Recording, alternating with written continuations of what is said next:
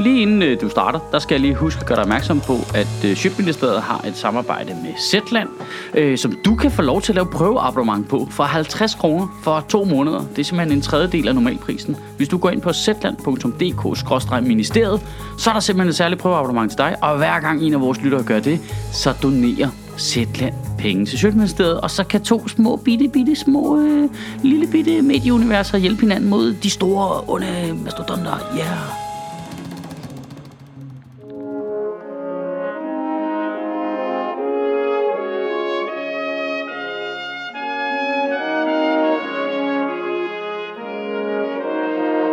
Goddag. I Danmark har vi et af verdens bedste sundhedssystemer. Og det er oven købet gratis. Wow, vi som borgere, vi behøver ikke engang betale for det, når vi bruger et af verdens bedste sundhedssystemer. Men udfordringen er jo også lidt, fordi det er så stort og fælles, og der kun er ét, at så har sundhedsvæsenet en tendens til at blive til det, som vi tror, vi har brug for, i stedet for at blive til det, vi faktisk har brug for. Og der, hvor den problemstilling bliver meget, meget tydeligt, er, når det kommer til psykiatrien. Fordi Psykiatrien har taget fucking flere pryl i de sidste årtier end Dansk Folkeparti til et folketingsvalg. Og ja, nu er der en risiko for det hele. Det bliver lidt dystert lige her midt i sommerferien. Og det vil jeg gerne undskylde, men det bliver jo for helvede endnu mere dystert, hvis vi slet ikke snakker om det.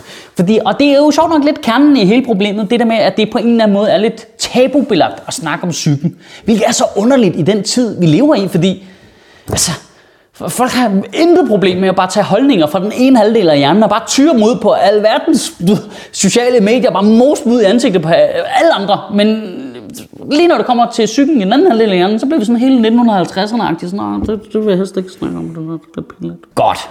Nu får du lige lidt data. Og prøv at det er kedeligt, det er deprimerende, og måske vigtigst af alt, så viser det sig, at øh, hvis du bliver deprimeret af at høre det og har brug for hjælp, så kan du ikke få det.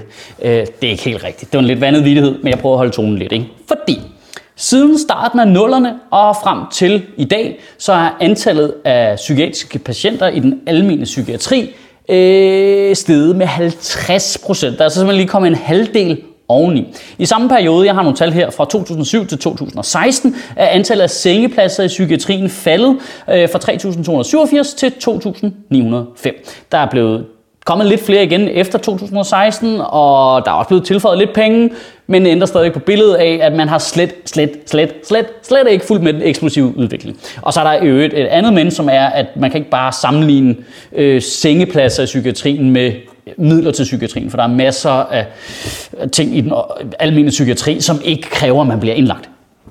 Anyways, så tænker jeg, at vi skal prøve at se, om vi kan klare det her, uden at der bliver klippet. Ikke? Du klipper ikke, du klipper ikke, jeg skal have alle dataen. Godt. Fordi Næste problem. En tredjedel af sengepladserne i den almindelige psykiatri bliver fyldt op med retspsykiatriske patienter. Altså folk, der er psykiske patienter, som har fået en dom. Man putter altså øh, farlige patienter ind sammen med fredelige patienter. Det er en god idé. Det kan alle regne ud. Det er fucking god idé. Ja, ja, ja. Ind med en psykotisk narkohandler ved siden af en deprimeret bedstemor, så bliver hun rask igen. Bupti på to sekunder. Og så er det jo vigtigt at slå fast, at det gør man jo ikke for at være ond eller dum, eller fordi man ikke tænker sig om. Det gør man ud af nød. Det er simpelthen fordi, at antallet af retspsykiatriske patienter er tredoblet inden for få årtier. Og hvordan kan det så være? Det er fordi, at de bosteder, der er for psykiatriske patienter, har meget, meget, meget, meget højere tendens til at anmelde borgeren til politiet, øh, når de laver ballade. Og hvorfor gør de det, spørger du så. Det gør de, fordi at i dag er det stort set umuligt for et bosted at få en psykiatrisk patient indlagt i den almindelige psykiatri, lige meget hvor meget de har behov for det. Og så bliver de på bostedet, så ender de med at gå gurk ned i køkkenet, kaste rundt med nogle stegepander og slå ind i hovedet. Så ringer de til politiet, så kommer politiet, så får de en dom. vupti, så er de en retspsykiatrisk patient, og så skal de indlægges, og så havner de over på den almindelige psykiatri. Jamen, det er et fuldstændig øh, genialt system. Altså, vi er nødt til at vente på, at de er gået af gurk, før vi kan hjælpe det til at blive deprimeret af. Men til gengæld så klippede vi ikke. Det var sgu da meget sejt. Og nu holder jeg jo alle mine eksempler øh, lidt lette her, så det er noget med stegepander, og det hele bliver lidt tegneserieagtigt, for ikke at dræbe stemningen fuldstændig. Men skal vi ikke lige øh, gøre det alligevel? Fordi det er jo super alvorligt. Det er jo øh, socialrådgivere, der bliver stukket ihjel af folk, som går rundt ud i samfundet og bliver tvunget til at gå på jobcentret, selvom de i virkeligheden burde være i behandling et eller andet sted. TV2 havde en frygtelig dokumentar om en mand og hans familie, hvor familien øh, tre dage træk prøver at få ham indlagt på psykiatrisk afdeling, fordi han er så psykotisk på fjerde dagen, efter de har fået tre afslag.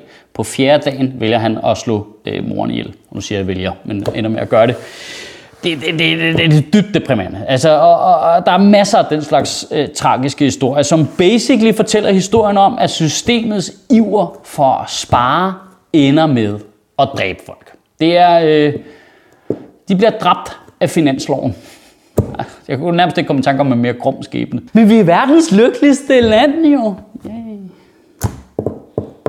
Og her er en ting ved det, som irriterer mig virkelig meget. Hvis du googler problemer i psykiatrien, så kommer der bare artikler tilbage fra år 2000. Det er under ingen omstændigheder et nyt problem. Det er, vi har vidst det hele tiden. Politikerne har snakket om det. Der er ikke sket en fucking skid. Midlerne er ikke flyttet med udviklingen. Og prøv der, der, der er et terrorangreb ikke, ude ved Krudtønden, og så opgraderer man bare alle politiets systemer, bruger bare milliarder af kroner på IT-overvågningssystemer fra CIA, og kraftet mig bare laver telemast sur og fuck lovgivning. Der må bare for guds skyld ikke blive slået et menneske mere ihjel på grund af noget med terror. Og så er der bare en eller anden stakkels socialrådgiver, der bliver dolket ihjel, og så er alle politikerne bare sådan lidt, Jamen, jeg kan ikke lige se, hun bare øh, gør det. Og så havner vi lidt tilbage ved tabuet, fordi de fleste af os kender nogen øh, med kraft. Vi har alle sammen haft øh, kraft inde på livet på en eller anden måde, og det snakker vi om som befolkning. Vi snakker højt om det, og derfor så hører politikerne det, og de er så politisk indstillet, så når vi snakker om noget, så sætter de penge af til det, og derfor er der blevet sat sindssygt mange penge af til kraftbehandling. Altså, som i, som i politikerne sætter penge af specifikt til den sygdom. Altså, så, så regionerne og hospitalerne kan ikke flytte rundt på pengene, hvis det viser sig smartere. Det, det er specifikt til sygdommen, og I, og I må ikke misforstå mig. Det er jo ikke sådan, at vi ikke skal øh, have god øh, øh, kraftbehandling, men I må da give mig, at det er lidt problematisk, at politikerne kan sidde inde på Christiansborg og sige, jamen jeg kender en, der er kraft, så det skal vi sætte 9 milliarder kroner af til. Øh, hvad med de psykisk syge? Dem kender jeg ikke nogen af, så de får ikke nogen penge. Og jeg ved godt, det er sat på spidsen, men altså, groft sagt, så fungerer det sådan her i Danmark, at hvis du får kraft, så kommer du på hospitalet, så fikser vi dig. Hvis du så får psykiske problemer af hele det sygdomsforløb, så, så er vi ligeglade med de penge, vi har smidt i dig i forvejen. Så, så, så må du passe din egen forretning. Og der tænker jeg bare, at det kunne være super smart, hvis vi som befolkning blev bedre til at snakke om psykisk sygdom. Der er jo vildt mange mennesker, der har det inde på livet. På den ene, enten selv, eller kender nogen, eller har nogen i familien. Og vi snakker aldrig om det. Hvis vi kan, hvis vi kan bryde det tabu, hvis vi kan gøre det ikke er så pinligt at snakke om, så kunne det jo være, at der ikke skulle gå 15 år mere med tragedie og død til følge, før vi så endelig valgte at gøre noget ved det her problem. Kan du have en rigtig god uge og bevare min bare røv. Nej, prøv lige at se, det er Zetlands logo, der kommer hoppende der. Øh, det fungerer faktisk sådan, at hvis du har lyst til at oprette et prøveabonnement, så kan du få et i to måneder for 50 kroner. Det er faktisk billigt. Og hver gang en af jer gør det, så donerer Zetland til Sjøtministeriet. Du kan gøre det inde på zetland.dk-ministeriet. Sjøtministeriet lever af dine donationer. På tia.dk kan du oprette et donationsabonnement, hvor du giver lige præcis det beløb, du har lyst til. Og så kan vi lave flere interviews på Nørrebro Teater, flere taler, sende Sofie Flygt mere på gaden. Og hvis ikke du gør det, så er du en big.